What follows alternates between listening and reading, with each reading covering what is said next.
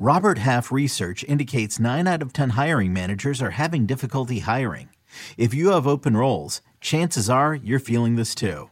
That's why you need Robert Half. Our specialized recruiting professionals engage with our proprietary AI to connect businesses of all sizes with highly skilled talent in finance and accounting, technology, marketing and creative, legal, and administrative and customer support. At Robert Half, we know talent. Visit RobertHalf.com today. Jeremy Renner returns to Paramount Plus for a brand new season of the original hit series, Mayor of Kingstown. My job is to create a balance, avoid a war. From executive producer Taylor Sheridan, co creator of Yellowstone. There's some new players in town, and they brought the plague. And Antoine Fuqua, director of Training Day. I know it's always been a war zone, Mike, but this is next level. The mayor is back in business. Are you warning me? You don't want to find out. Mayor of Kingstown. New season streaming June 2nd, exclusively on Paramount Plus.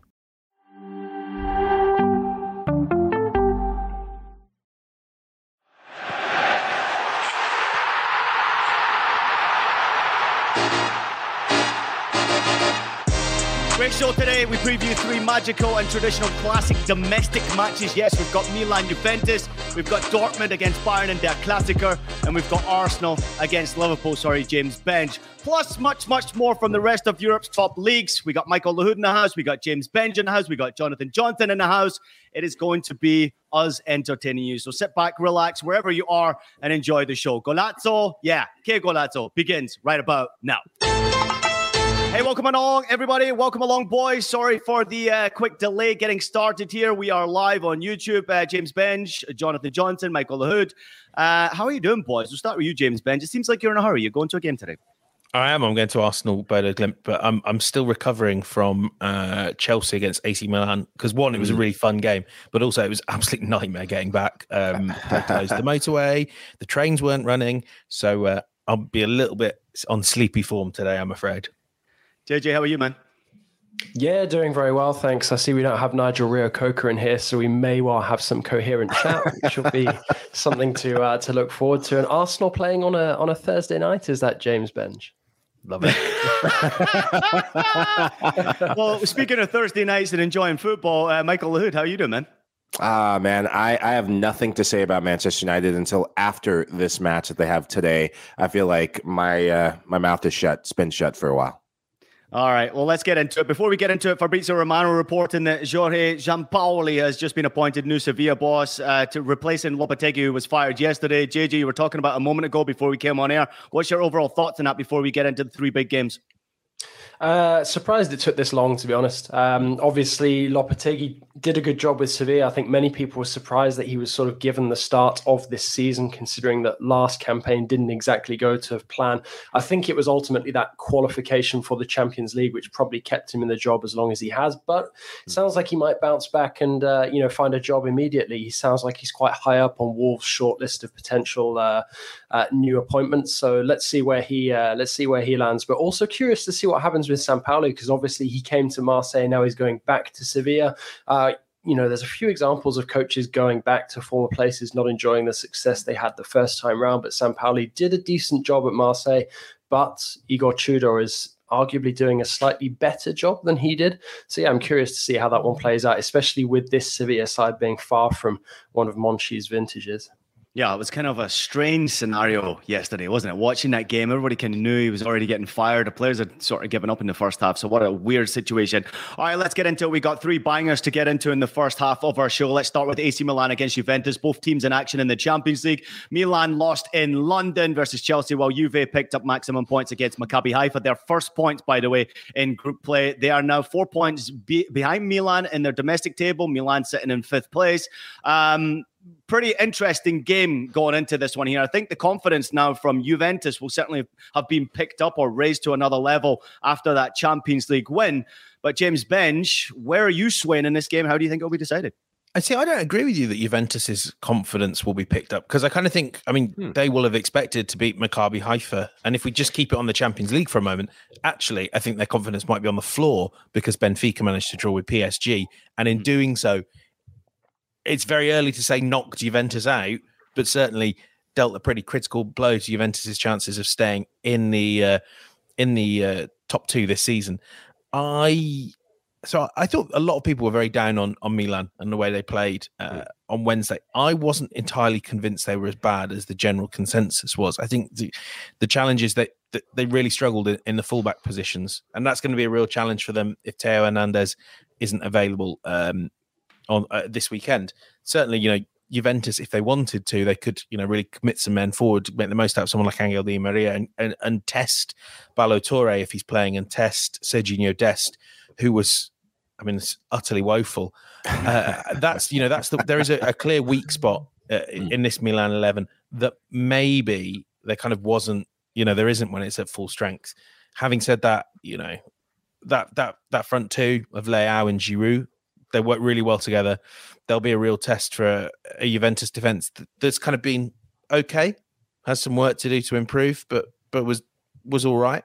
Um, it's a tough one to call, isn't it? But I, I do think yeah. Milan have the quality, the assertiveness, um, and will be a team that will kind of play for the win. I worry Juventus will just just try and play it safe and and try to avoid any further damage.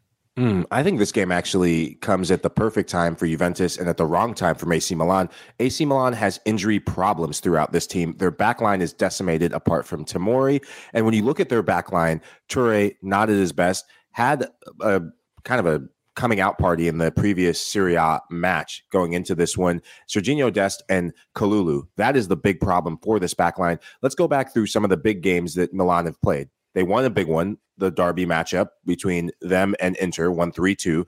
But then in the game against Napoli, they came up short. Serginho Dest made a massive error going up against Kvara. He gave up the PK. So I think Juventus will have circled that and eyeballed him given his performance at Stamford Bridge against Chelsea. Angel Di Maria would not be surprised if he ends up camping out on that side between Dest and Kalulu. He has the free roll, the free roam. And as he goes, this Juventus team goes. What I love that Juventus did was it a perfect performance? No. But when your season is on a lifeline, is on life alert, good commercial, by the way. But when their season is on life alert, which it was against Maccabi Haifa, you need a special player to take responsibility over this team. And for Juventus, I think now that they've gotten a win, you have a more dynamic midfield. I just wonder if this is a trap game for Milan. Mm-hmm.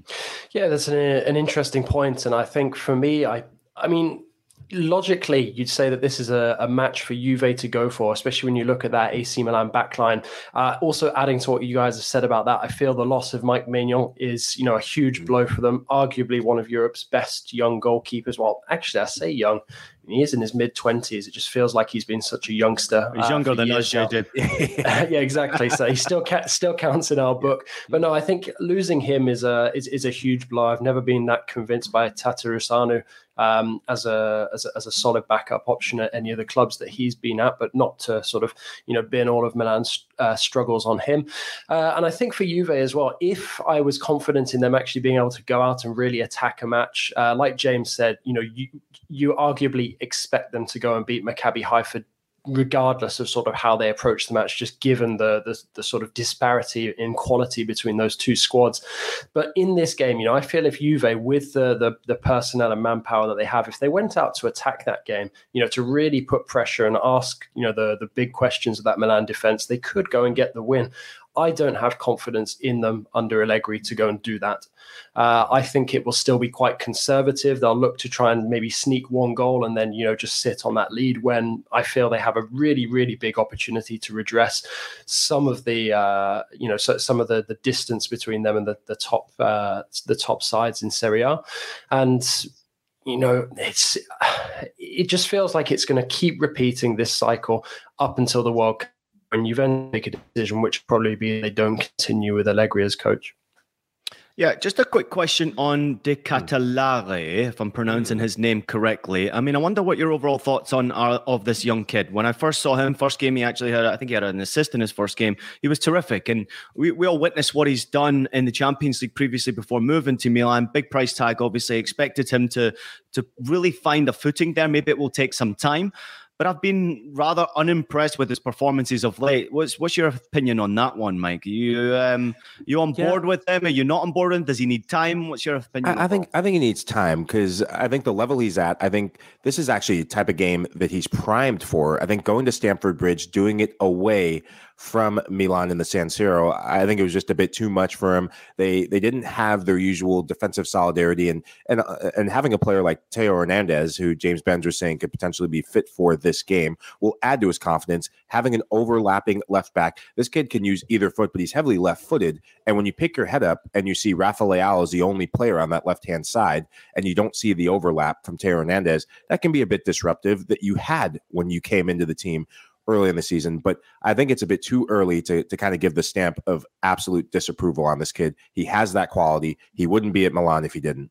I think he's the potential of being a hundred million dollar player or a hundred mm. million euro player. I think he has that potential. Obviously, watching him through the Champions League, coming through the system in Belgium, and then making this move, I think Milan's a perfect club for him. But there's a lot of pressure at that club now, and there's such a competitive nature now domestically in Serie A to compete for a title every single year.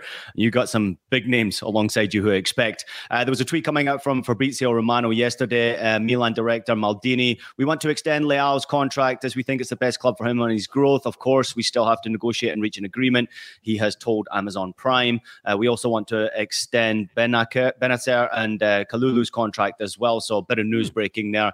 Um, thoughts on that one, Benge? Obviously, they want to try and extend Leao, but good luck with that because his uh, price tag's probably through the roof at the moment. Well, I mean, actually, no. To be fair, talking to people at Milan, um, they're relatively confident. It, it is somewhat complicated by um, the presence of or, or, the money that Leao owes Sporting because he kind of unilaterally left the, left his contract. Um, so it's a really complicated situation. But I think they're of the view that Leao kind of wants to stay at Milan a little while longer. I think they know that eventually somewhere like the Premier League um, or a, a, really big, you know, team in in France or, or Spain may well try and snare him off them. But I mean, yeah, I mean, it's hardly breaking news, is it, that AC Milan want to keep Rafael, Rafael Leao? He was he just looks like something uh, of another level. And sooner or later, he is going to be a superstar. He's going to be the best player on the Portuguese national team, the best player in uh, the best player in Italy if he's still there. I mean, this guy's amazing, and, of course, Milan will want to to tie him down. But big work to do on the um, on the contract clause. Yeah, when I when I think of Rafael, why would you leave Milan when you get swag? In the form of what they were wearing yesterday. First of all, on a non-football front, yes, the off whites you are talking about. Yeah, the off whites. They had it on their bus. They had like an off white bus. Off white. Seriously, so at Stamford Bridge, were, were, you sitting there and you saw the, the off white bus just roll on in? Drove right past me. And oh, I was like, I wonder if there's going to be any swag for I'm, I'm amazed that you had time to hang out in the car park given the, uh, the buffet at Stamford Bridge. I skipped JJ is on. It's arguably, it's arguably the best, the best spread I've ever experienced as a journalist. yeah, almost as tasty as that jacket right there on the Uh, real quickly before we move on from this game, the next three games for Juventus, I just had a quick look at them. They are both, uh, they're mm. all three away games. They're they're obviously at Milan, and this one coming up away to Maccabi Haifa in the Champions League is a must-win game for them right there. Mm. And then they have uh, Torino in uh, the derby, which is going to be an interesting three games for Juve all around. So looking forward to seeing what they did. Uh, let's check out the Klassiker in Bundesliga. We move on to Dortmund against Bayern Munich this weekend. Third place Bayern Munich against fourth place Borussia Dortmund. Believe it or not, yes, I said that correctly. Third place Bayern against fourth place Borussia Dortmund. Both teams on 15 points, two away from the top table, top of the table. Union Berlin, both won in the Champions League in midweek. They were very good. Uh, Kimmich and Müller were out, obviously, in the Champions League, tested positive for COVID uh, just recently. Two incredibly young coaches here. JJ going head to head against each other. Julian Nagelsmann, only 35 years old, and Edin Terzic, who I'm really happy got this Borussia Dortmund job at 39 years old. Both of them kind of trying to find their way at the top. I mean, obviously, we recognize how good Nagelsmann is here, but is he a favorite going into this game against Borussia Dortmund, minus a lot of their stars, obviously? Yeah, I mean that's a good question, and I think both of them come into this sort of on an overinflated, uh, you know, sense of confidence as well, given the matchups that they had in the Champions League. You know, Bayern absolutely pulverized Plzen, and uh, you know Dortmund beat a Sevilla side who, as we've already established, you know, were basically just waiting for that axe to fall on Lopetegui and for that managerial change to be made. So it is quite a strange one, given that neither of them are at the top of the the Bundesliga pile at this time. Uh, you know, and I think as well, you know, there is sort of a, a large element of like like uh, misfortune to Dortmund's season so far. Obviously, losing Sebastian Haller before a ball was even kicked. Fingers crossed that he does ultimately make a uh, a full recovery. Uh, you know, you've had the the, the injury to Adeyemi, uh, you know, and you've you, you also have sort of Gio Reyna, you know, when he can play, he's brilliant, but he's just so so fragile, unfortunately. Uh, you know, and I think that really uh, you know impacts Terzic's ability to actually you know work out what his strongest Dortmund side is going to be. Uh, you know, and actually be able to to push on with them. So it kind of feels like it's an opportunity missed for them at this moment in time, given how slow Bayern have been at the start of this season. And I think for Nagelsmann, the issue has to be that you've now got Thomas Tuchel casting a long and very skinny shadow over uh, the Allianz Arena because you know I don't think that those rumors are going to go away. We already saw Leverkusen links with him. Xabi Alonso has now taken that position, but it, you know it feels like it's only a matter of time and perhaps one or two bad results before those rumors linking Tuchel with Bayern Munich get even stronger. Yeah, I'm with you on that one. Now, It's a great point to bring mm. up because I, am just getting this feeling. I know, Mike, we've talked about this a lot, even even off camera. You know, there's something not quite right at Bayern Munich, and I'm not sure if it's Julian yeah. Nagelsmann. He seems like he's uh, doing well with the executives there, which is not easy to do. To deal with the media there, he's doing a great job, but it's not easy to do. But at some point, I'm just looking at the squad and I'm looking at mm. why something's not quite right. You wouldn't be able to tell with some of their performances. However, I will say this: it's um, it's a big job, and you've got to be able to win. You've got to have success, and that includes also in the Champions League, which of course they're flying pretty high right now. Uh, James Benge, I want to come to you on Jude Bellingham's performance uh, yesterday in Sevilla. I mean, uh, just an outstanding performance. Uh, we're going to witness probably two of the best youngsters in the Bundesliga going head to head. Musiala up against Bellingham, two terrific youngsters, kind of uh, obviously have that English connection right there. Uh, what was your thoughts on Bellingham's performance yesterday as he captained the side yesterday? Yeah, don't remind English people about the, what could have been Musiala and Bellingham. I remember oh. before the England Germany game, the images going around, weren't they, of, uh, of, of them playing together at England youth level. I mean, Bellingham is what what's wonderful about him is he is a, a, truly English midfielder, thriving in the perfect league for him in the Bundesliga. But these these midfielders weren't supposed to exist anymore. You know, it's the hmm. the Brian Robson, the Frank Lampard, the Steven Gerrard do it all, and he hmm. does it all. You know, the stats, the performances, the, the progressive passing, the shots. I, I think he's the first, or is, is he second in the Champions League in goal contributions? And I think we could hmm. kind of really scored treat game. that as first yeah. because Erling Haaland doesn't count. Um, th- th- this guy really is is doing everything and doing it at such a high level. A wonderful footballer. Uh, it's it's only going to be a matter of time, isn't it, before he before he leaves Dortmund? But I think what's clear is you know they are going to do everything that they can to make him into a into a better footballer and a stronger person, someone that's that's ready to shoulder responsibility. And I thought it was really notable that even with some pretty experienced t- players in that team, you know, some people that have been there around there a long time, it was Jude Bellingham that they gave the armband to in midweek. Mm. And I think I think the only thing is that the, the weight of expectation it, it's coming for Bellingham. It was a smart move for him in his career to get away from the Premier League early on to so that the conversation isn't maybe a weekly thing, but at some stage, and and it's already happening. You know, people in England are noticing how how special how special he is. Um, Des has just flashed up a question here, which I, I may as well will ask as well.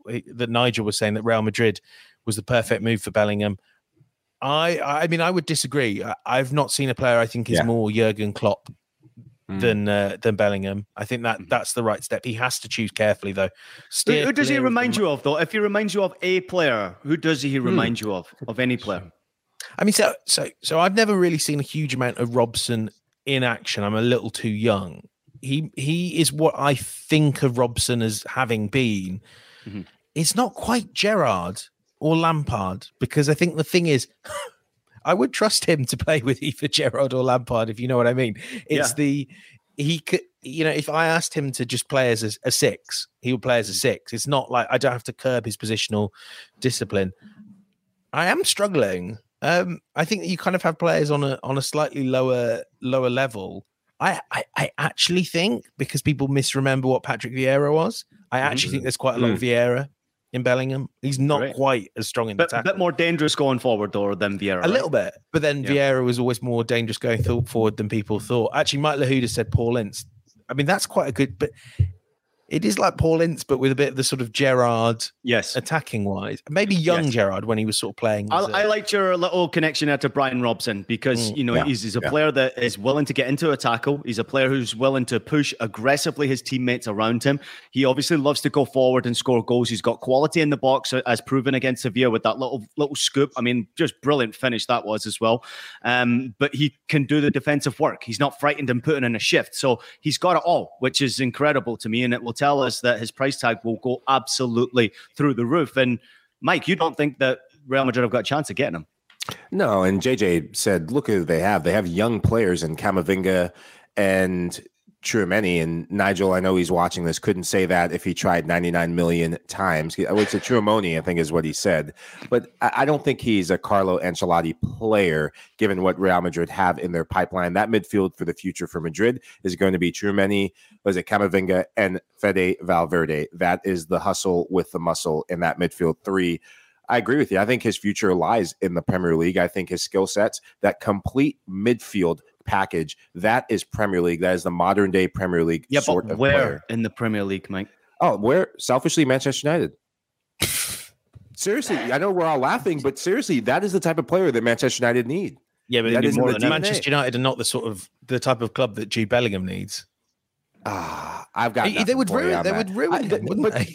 Yeah, but but that is, if, if you if you get a player like that, and I think realistically, I do agree with you that Liverpool that heavy metal style. But as a United fan and looking at the massive gap in the engine room for United long term, a player who could pick up the ball. The, the best United teams have had the Brian Robsons, the Roy Keanes, you know, Michael Carrick. And then he's a little bit different of a pass master, but at different times, Michael Carrick could pick up the ball and get involved in the in the attack when he first got to Manchester United. A deep lying playmaker when needed, a box to box midfielder when needed, a goal scorer when needed, and a player who can kick someone in the ass when You got to get in the Champions League for him to have any chance of going there. JJ, you got something? Let's go.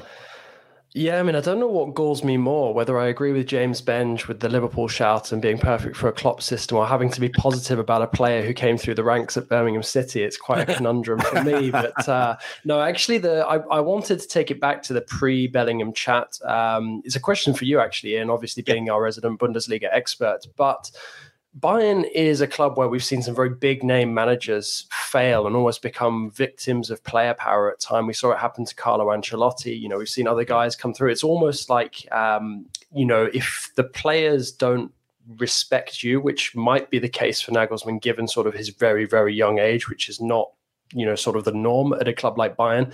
Do you think that there is too much player power at Bayern? Uh, you know, and sometimes they're, it- it's almost like they're dictating who the manager has to be and who they're going to be playing best for. I don't think player power exists anymore at, at Bayern Munich. I think what you're seeing is the ex player power because if you look at the executive ranks, who they have in charge, who they have beh- behind the scenes, um, obviously all the way up to former players from 50 years ago still involved at the football club, making decisions for the football club.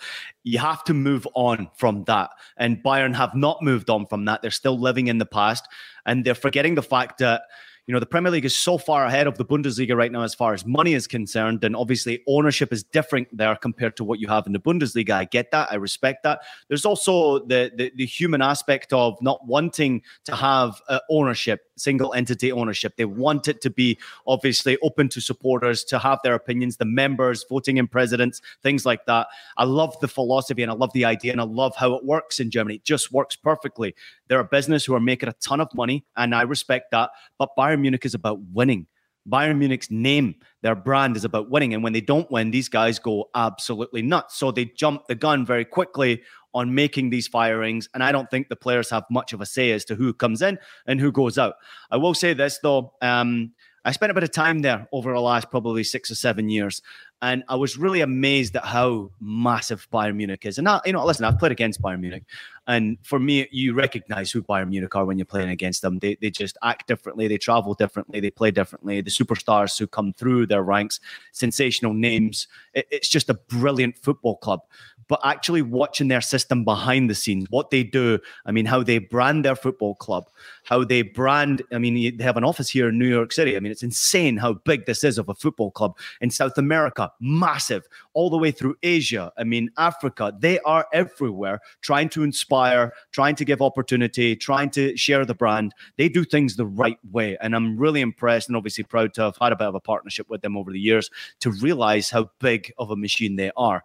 But on the pitch is where my concerns are. Too many players coming through the system right now, and they've sort of changed their philosophy. They used to have, if you remember this, they used to have a, a, rule that they would only sign a striker who was proven in the Bundesliga. That rule has since gone out of desperation. Now they're just signing players that they can afford. Um, they'll try to get players who are in from the Bundesliga who have been proven, but if not, they'll bring in a Sadio Mane and spend a ton of money on him and hope that it works out hasn't necessarily worked out for Sadio Mane, even though he has scored goals. It's not Lewandowski. You need to make sure that Bayern Munich are the best team in Germany. And right now, you'd have to say they've got the best squad in Germany, but not playing the best football in Germany.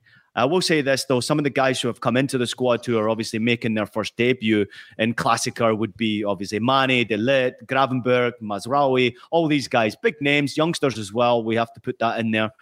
This is going to be an eye-opening game from him. We're going to learn a lot about what Bayern Munich are, and of course Borussia Dortmund, because they also have a lot of youngsters, and considering the injuries that they've got, this is a mad game to look forward to. So that was a long way to answer your question, JJ. But I just don't think player power at Bayern Munich is it. I think it's the executives, it's your Oliver Kahns who have got so much to say at the club.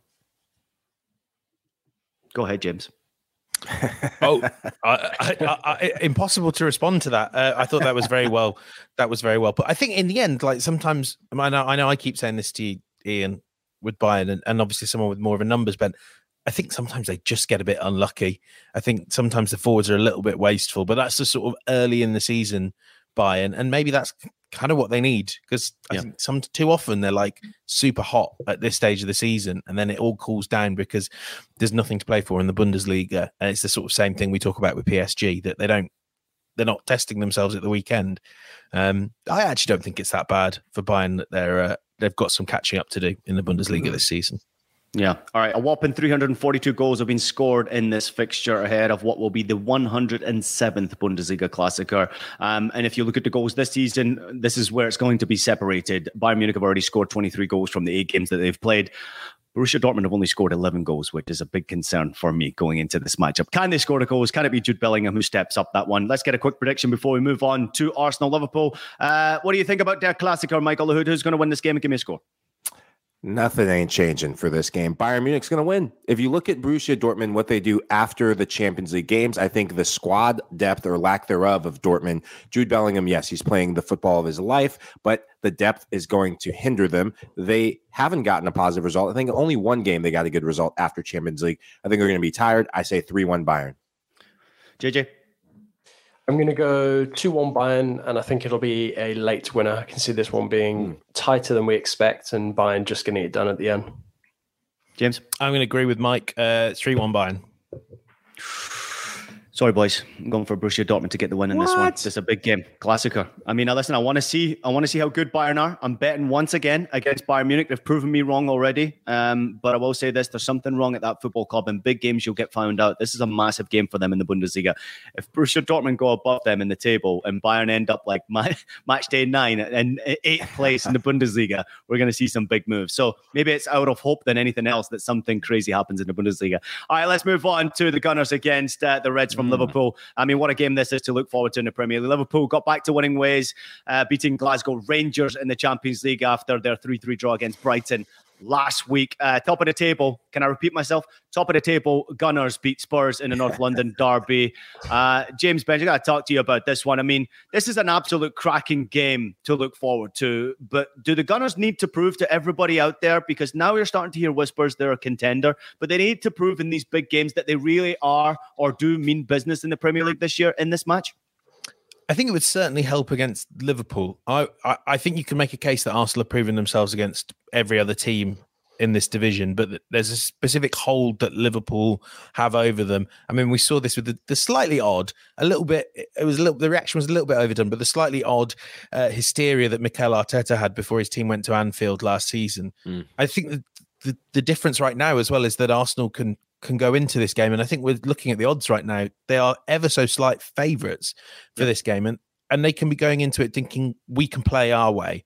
And so often, you know, Liverpool have cut them to ribbons. They've made silly mistakes at the back. And, you know, Diego Diego Jota or Roberto Firmino have been on hand to punish them, and it, it's been brutal. These are the games that I go to, and I'll be at Sundays as well. It's the first one where I haven't kind of felt like I can write the piece beforehand that this is a reminder of how far Arsenal have to go. I don't think we kind of t- should be talking about this team as title contenders or anything like that. We all know that at some stage City will just pull away. But I think right now, this is a great game for Arsenal to make the point that they are the second best. That if anything were to happen to City, and it won't, but that if anything were to happen, they are the team that that are best placed to catch at, catch them out. Because right now, Liverpool aren't quite what they were. Everyone frames it around uh, Trent Alexander Arnold, but Virgil van Dijk it's now been eight, nine games, and it's not been the same Virgil van Dijk. That's the worry for Liverpool. And I think as much as Arsenal kind of want to want a statement win, Liverpool just need to get back to the team they were. And I think actually maybe playing Arsenal and and you know another 2-0 win, that'd do them the world of good. But right now, uh, it does they don't look like a team that can just do what they used to do at the Emirates. Mm-hmm. I think this game is going to be decided down the spine. Are your key players who are your difference makers down the spine? Oh, Mohamed Salah plays on the right hand side, but I look down the spine for this Arsenal team. Gabriel Jesus playing the football of his life. Thomas Partey, I think he's going to have a massive say in this game. He's been excellent. His partnership with Granit Xhaka, Granit Xhaka getting more forward in midfield. If Thomas Partey can go head to head with Liverpool, who changed their formation in the matchup against Rangers, they played a 4 2 3 1. Liverpool known for playing a 4 3 3. Diego Jota playing as the attacking midfielder, Thiago Alcantara playing as a box to box midfielder, and Jordan Henderson, the main man, the skipper, as the six. If Liverpool, if they can get that overloaded midfield around Thomas Partey, I think they will have the best chance to win. If Arsenal and Thomas Partey can stamp their seal of approval against the Reds, then Arsenal will have the best chance to win. Hmm. Yeah, I mean, this one's really shaping up to be a fantastic uh, encounter. And it's, I mean, I do think that Arsenal have the best chance that they've had in quite a long, long time to sort of break that hoodoo that, that Liverpool have against them. I agree with with James. It's not, you know, we spoke about it earlier in, uh, in midweek, you know, Trent Alexander Arnold hitting back at the critics with that fantastic free kick against Rangers. But it has sort of unfairly been created this kind of narrative that it's, you know, basically all Alexander Arnold's fault when that Liverpool midfield is just so so brittle compared to, to what it used to be, and it's just so important to the way that Klopp wants his team to play. But it, it, it just feels to me like Liverpool are still waiting to get going, despite you know picking up in midweek, uh, and Arsenal just seem to be such a well-oiled machine at the moment. Sure, maybe that will you know stop at some point in the next couple of months and you know there might be a few a few more road bumps but while things are, are, are going so well I, I find it hard to look past arsenal winning this game hmm. I'm with you, JJ, and I know James has got a slight smile on his face here. but I really believe that Arteta has learned a lot from last season. And of course, you, you have blips in a campaign, like you, you take Manchester United, for example, this campaign. But I really believe that a young coach like him, obviously he had tremendous experience before getting that job at Arsenal and um, being an assistant coach and then getting the job. You've got to learn from your own mistakes, and sometimes you got to lose games. You got to lose big moments. Obviously, you know the Champions League miss last year was a big disappointment for them, and I think he's learned from all of these big moments where maybe he could have made better decisions or could have handled situations better. Maybe could made, maybe could have made team selection a bit better in big moments. This will be a real test for Arteta. I'm really, really excited to see how he handles this game, the 11 he goes with.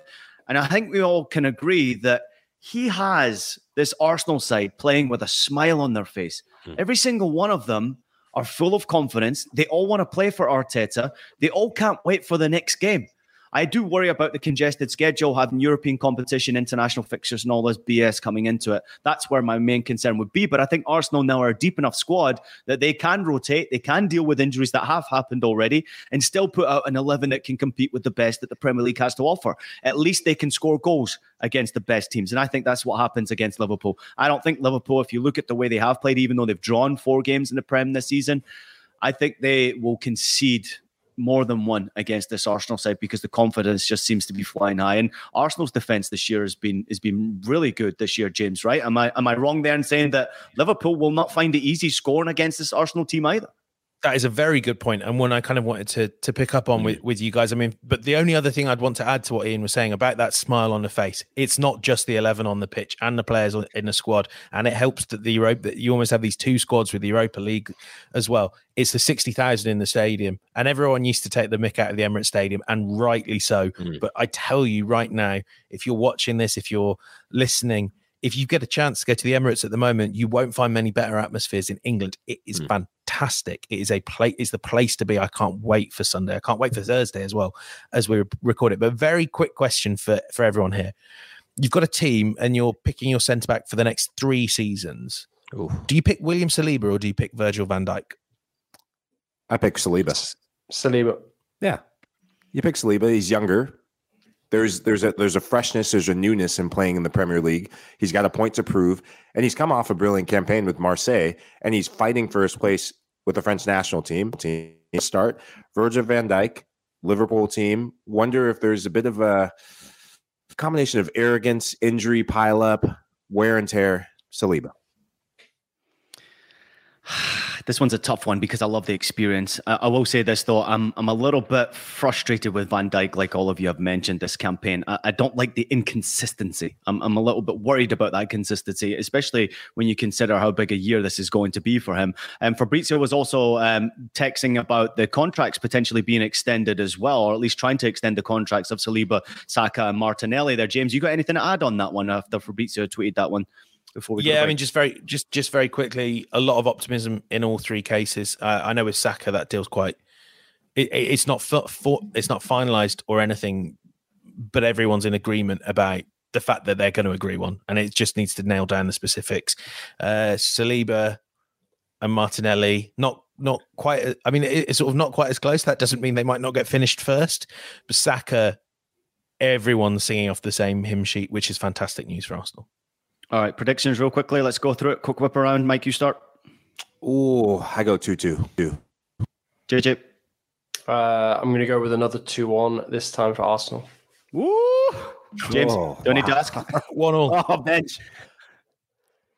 I find it hard to bet against oh, you, James. Benge, Benge, Benge, I, am actually thinking that Arsenal put three past Liverpool. I think this one's going to be wow. a cracker. I'm going for 3 2, and I'm going for a, an early cracking start to this game as well. So 3 2 win for the Arsenal in this one. All right, we're going to take a quick break, but when we return, we'll take a look at what else is happening around the rest of Europe. In the Premier League, of course, there's a new boss in charge at Leverkusen in the Bundesliga. So stay with us. Plenty more to come right after the break.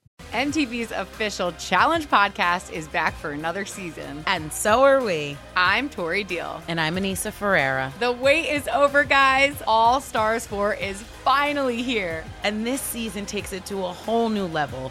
Old school legends, modern power players, and ex lovers are all competing in Cape Town, South Africa for the prize of $300,000. And we're going to be right here along with you fans, covering every episode on the podcast. Listen to MTV's official challenge podcast wherever you get your podcasts. Paramount Plus and the National Park Foundation present A Mountain of Zen.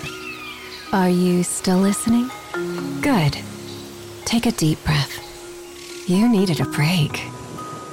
This Earth Week, you can live stream seven national parks for seven days on Paramount Plus.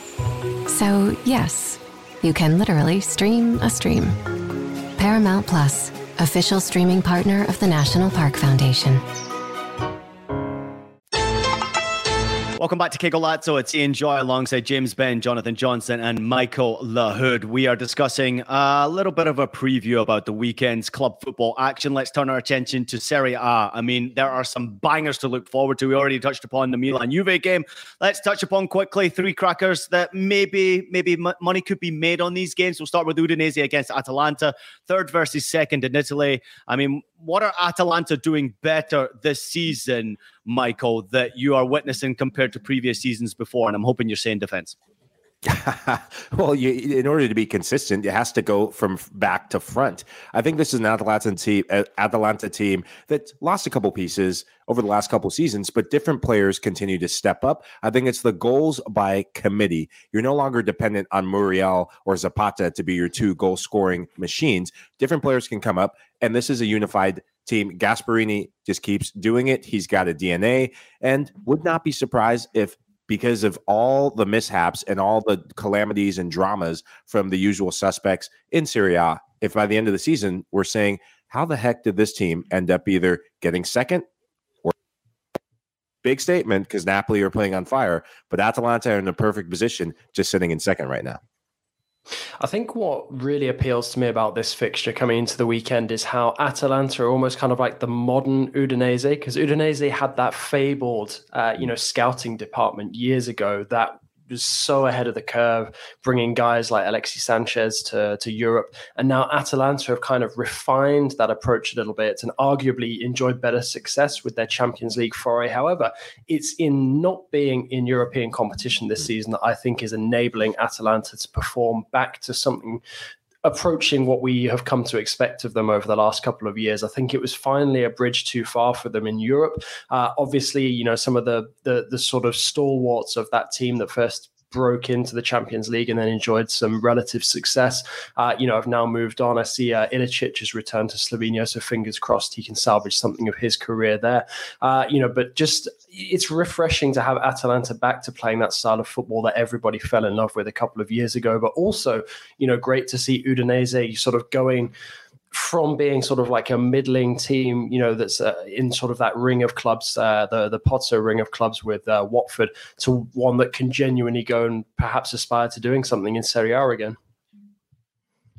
Beto as well. Watch out for this guy. I, have not, I, hardly even heard of him mm. before the start of the season. Five goals already. Um, he's really talented. This the, the Udinese team is, as JJ was saying there, there's a lot of talent. But like for me, the game I'm going to kind of really want to keep a close eye on is, is Sassuolo against Inter because it is all even after that win, it all kind of feels very underwhelming. It all feels quite like uh, at the San Siro, like there's a lot of work that needs to be done. Um, all that talent that came hasn't quite coalesced together. They're not scoring as many as you'd like. They're conceding more than you'd expect, and I just I don't, I don't know if it's time for sort of maybe deeper change. I think teams have started to work out how to play against an Inter team that zigged a bit from Antonio Conte, but maybe mm-hmm. needs a bigger zag. That was quite clunky. That, but I just you you know what you're doing. And I thought Barcelona, even though they didn't win, had quite a good plan to beat Inter. I think Sassuolo as well will have time, and we know they're a really strong, tough team to take on, and, and they'll be a bit more rested than Inter Milan. So this is a big, big game for for, for Simone Inzaghi, and on the basis that Inter aren't going to win the Champions League, they have to make sure they're in a position to be playing in it again next season. If he goes or if he doesn't win, you know, talking to to guys like uh, Francesco, it seems like he's going to really be on the brink if he doesn't win. Yeah, listen, I'm excited to see what actually happens with Inzaghi in this situation because you're right. It wasn't exactly something thrilling. I think it was more a surprise result. I mean, Barcelona had their opportunities in that game to win the game. They just didn't do it. And Inter getting massive victory. And obviously, everyone sort of forgets the problems when you, you have a victory, right? Or at least that's normally what happens. But I think to your point, I think we're all a bit underwhelmed with the fact, even, even though they've won the game, we're still just waiting for this to happen. I think we're all, it's inevitable, really, at some point that there will be changes there at that football club. Doesn't look like the hierarchy at Inter are happy right now with the football that's being played, especially the way they're defending, even though they did get a mm. shutout in that game. So Sassuolo one place above Inter in this game. They're a fun team to watch, but certainly don't score enough goals there. Uh, difficult one to predict on this one here. Um, but I think it's safe to say from all of us here, JJ, that Inzaghi is absolutely on the hot seat. This is a game that you probably should and must have to win. Yeah, absolutely. Uh, you know, and I think that's inevitable. And I think, you know, unless that performance against Barca and the result is something that can really boost them on, uh, you know, and, and and get them playing better and more consistently, my worry for them is it was, and I think we established this with Nigel the other day, is it was just a throwback to Conte. It's proof that they could still do it and they haven't quite given up on Inzaghi, but it does seem increasingly like it's like Inzaghi trying to get blood from a stone now. And because of the chat that we've had the last couple of weeks about how stale things have gone at Atletico Madrid, surely things are opening up at Inter, aside from the financial aspect, for somebody like Simeone to, to, to go in and, uh, and right that ship. I know he's also got Lazio as an ex club of his in Serie A as well. It just, I don't know, to me, it feels like it would be the right move uh, for him to go to Italy. You know, we know the Argentina job is tied up with Scaloni, uh, and Inter seem like they're in need of uh, in need of that uh, you know choloism, which just is not present really at Atleti anymore. Choloism. Mm. I just I just wonder when we talk about Sevilla and the this the disgruntled nature of players. Marcelo Brozovic has been out. Romelu Lukaku out. Doesn't seem like he's going to come back anytime indefinitely out. I just wonder if the players are just over Inzaghi and if there's a bit of a coup going on behind the scenes at Inter, they they, they don't seem believable. In in that game, the difference was a Calhanoglu wonder strike to give them the win and the three points. They defended admirably, and I think for Inter to be back at their best, so much has been put, so much expectation and weight has been put on them going forward. But in Inter Milan that has been successful, they don't give much up in Serie A and in European competition. That's how they made a deep run in the Europa League was being good defensively and then leaving it on the platter for your individuals to come up with moments of magic. I think they're imbalanced going forward, and that's what's cost them in the position they're at. If they do that, if they think that, wow, we've magically arrived, all that was a farce, the, the three points against Barcelona, if they show up against this Sassuolo team who have found their goal scoring boots, I know you said they haven't scored many goals. They scored six goals in the last two games, Ian. Mm-hmm. That's pretty good. I think they have a couple young individuals who, if you don't show up, they will punch you in the mouth. Tricky game for Inter. Yeah. All right. Let's turn our attention real quickly to Fiorentina against Lazio. Lazio have surprised many this season, fourth in the table, only one loss. They've scored 17 goals, led in only five goals there. Immobile already just absolutely mm. flying through it. We're going to be really quickly on this one. One point from each of you and a quick prediction on the Fiorentina Lazio game. Immobile as well, by the way, James Benge. I mean, this guy continues to score goals. Got 27 last season. He's been in the 20s, I think, the last five seasons. It's incredible. Yeah, I mean he's he's a great he's a great striker. I've got very little to say on this game. Like, come on, you know, we're at the limits of my we're at the outer limits of my Serie A knowledge this week if they're not playing in the Champions League. Cool. Well, let's move on then. Let's move to the Premier League where you do have a lot of knowledge. Then. All right.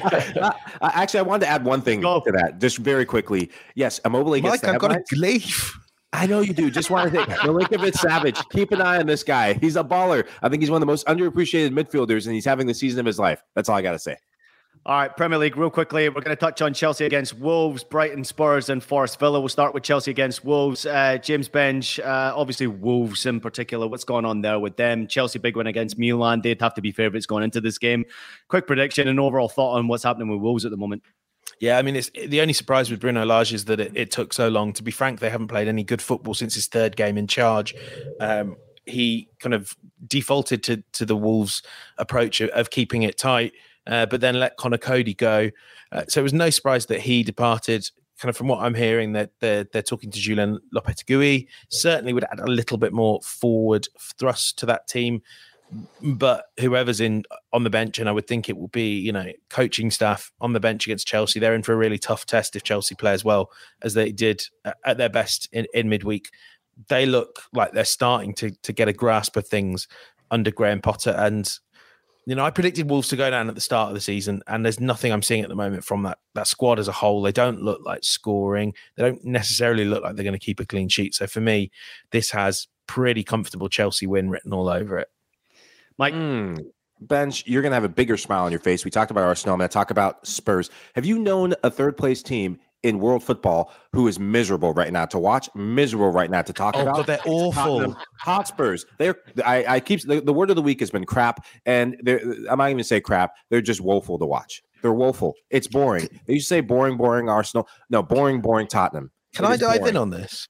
Okay. I have I have this real frustration that the way we talk about Tottenham, and you guys will know this having played the game as well. But I mean, even if you played it at any level, we kind of talk about these like things that don't even result in a shot where they ping two mm. or three passes together on the counter and go, oh, well, if they just made one or two more passes, that was a guaranteed goal. And it's sort of like, but you're flying, you know, especially, you know, you're Son, Richarlison, Kane, you're flying up the pitch, sprinting at, at full capacity, trying to inch these passes through defenders that are also fast moving into the stride of your forward. And I think we really underappreciate how hard these moves are to pull off. And the fact that it's Son and Kane means they click more often than, than most. Yeah. But I agree with you, Mike. I think they have been woeful in attacking terms. There's no there's, there's, tough, tough there's place to go play though. Eintracht. Frankfurt in European games though, James. They're tough places to go play. I mean, I, I Arsenal actually won their three three one when they went there. Yeah, yeah, but that was a special performance from them, and, and Frankfurt were vulnerable. Then you were also shocking in the Bundesliga. They're, you know, I think they won the last three games. Frankfurt going into this match, so full of confidence. So tough place for Frankfurt uh, for Spurs to get a result there, and I think a draw is actually a good result. Uh, I actually tipped Frankfurt to win that game. I just thought they'd be better going forward, and they weren't. Uh, Mike, real quickly because Brighton Spurs. I mean, obviously Yeah. Brighton, they, you know, they got a great result against Liverpool last week, and they defended so well. I mean, can they get anything from against the, against the Uh, Spurs side? I, I expect him to get three points. There's so much not going. Yeah, big, big statement, and Brighton are going to back that up. Uh, they're- these players for Brighton are, are delivering. They're punching way above their weight. They have a special talent in Trossard, and he showed the Premier League, showing the world why he's playing in an attacking midfield position. Remember, until Estupiñán got to Brighton, Trossard was playing left wing back. Not even his natural position. He's a number 10. And he showed that when he gets in his natural position, that defensive solidarity with their back, was it back seven?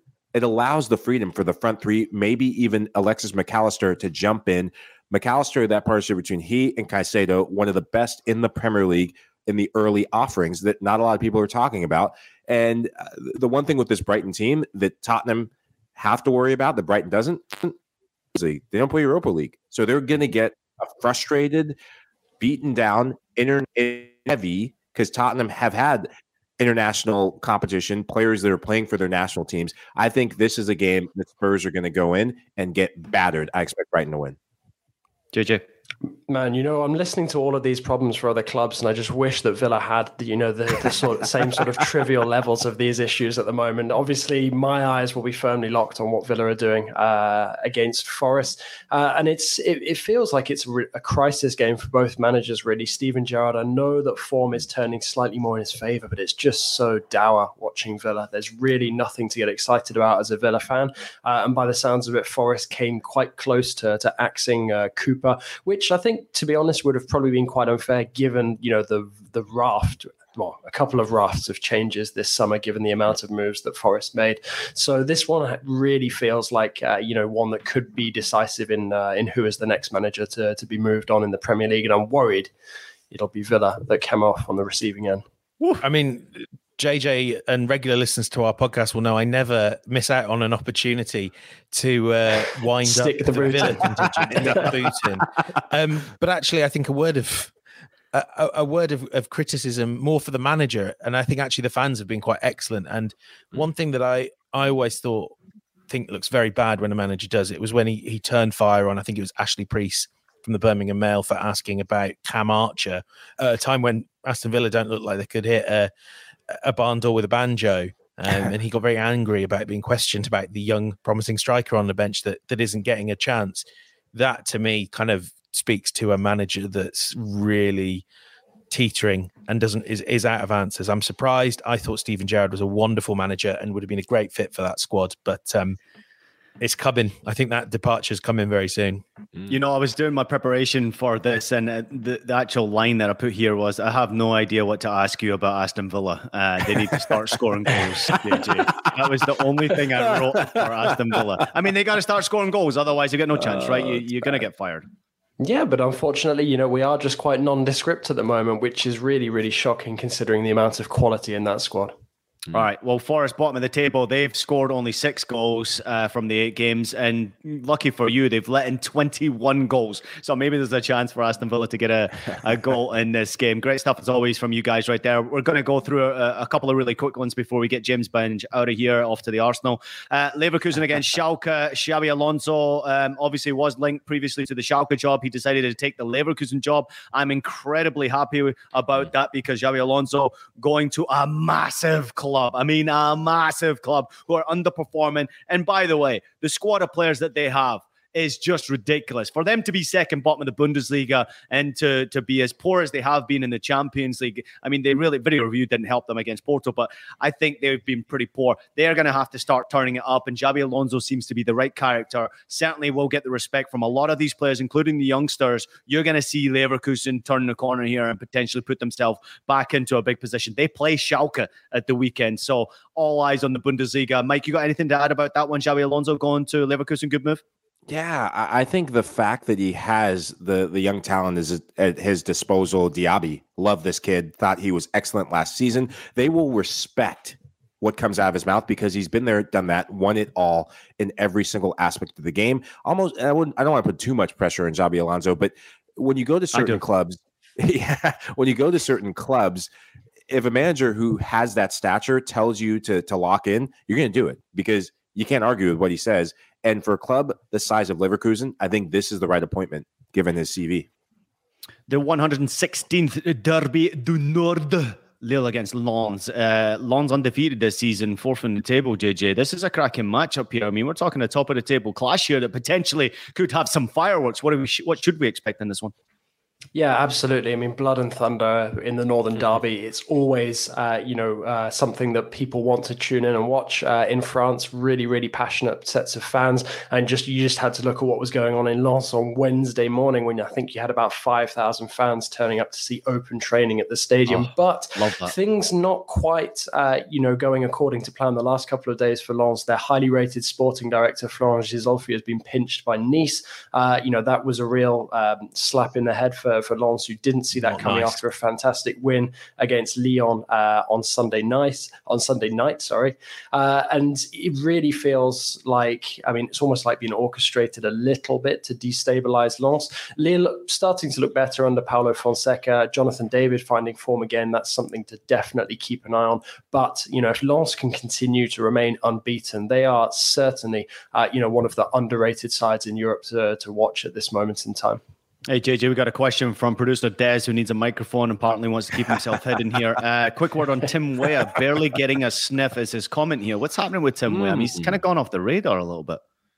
Yep, uh, form wise, not been great. Obviously, he's had injuries as well, which doesn't help. I really feel he needed to get away from Lille over the summer. Uh, Wasn't granted that move late on in the transfer window. Uh, and honestly, um, you know, I think if he does go to the World Cup with uh, with the US uh, at the end of the year, that it will literally be on stuff he's done in the past at international level. It won't be based on what he's showing at the moment in Ligue 1 because he, you know, he hasn't shown enough. Obviously, he's not been given the chance, which yeah, is very frustrating for him. But uh, you know, I think that the decision to move away and se- seek greater game time probably should have been taken a lot earlier. You know, when you say Derby de Nord, it makes me think of the Hamburg against St. Pauli Derby. And I was fortunate enough to play for that Derby in both sides, which was absolutely madness, by the way. Lots of stories I'm sure I'll fill you in later on. Uh, gentlemen, as always, thank you very much for your time. James Benge, Jonathan Johnson, and Michael Lahoud. James Benge, before you go, you're going to Arsenal, Bodø/Glimt. What are you expecting from that game, real quickly? Bodø/Glimt, tough team, by the way. Pretty good Mhm. on the road in Europe. Tough team, and Arsenal will be playing a much much weaker squad. I think we might see kind of the the cavalry come on late on. Just to, I think Arsenal will win, but I think it will be because Gabriel Jesus or Gabriel Martinelli or someone has come on and, and won the game for them. Uh, but I'm, I mean, I'm more excited, I have to say, for uh, the Arsenal Liverpool on. Um, I so I may as well just set up camp at the Emirates between the two games. You might as well. Just stay there for us. And you can come on anytime. You just get the phone, the cell phone out. We'll put you live on the show. We'll bring you as always. Bring it. Uh, awesome stuff. Awesome stuff, guys. Really appreciate you all as always. Thank you so much for what you've done this week as well. Champions League's been absolutely awesome to cover. Enjoy it today, James, and enjoy the games this weekend. Thank you so much to everybody else out there for listening to Qué Golazo. Please take a minute to leave us a rating and a review on your favorite podcast platform. We're available on Apple Podcasts. We're available on Spotify, Stitcher, and anywhere else you listen to your podcast. We're also available, unfortunately, for Nigel Reo-Coker on video. So subscribe to us on YouTube. Visit youtube.com forward slash Qué Golazo. Enjoy the weekend, everyone. We'll see you Sunday.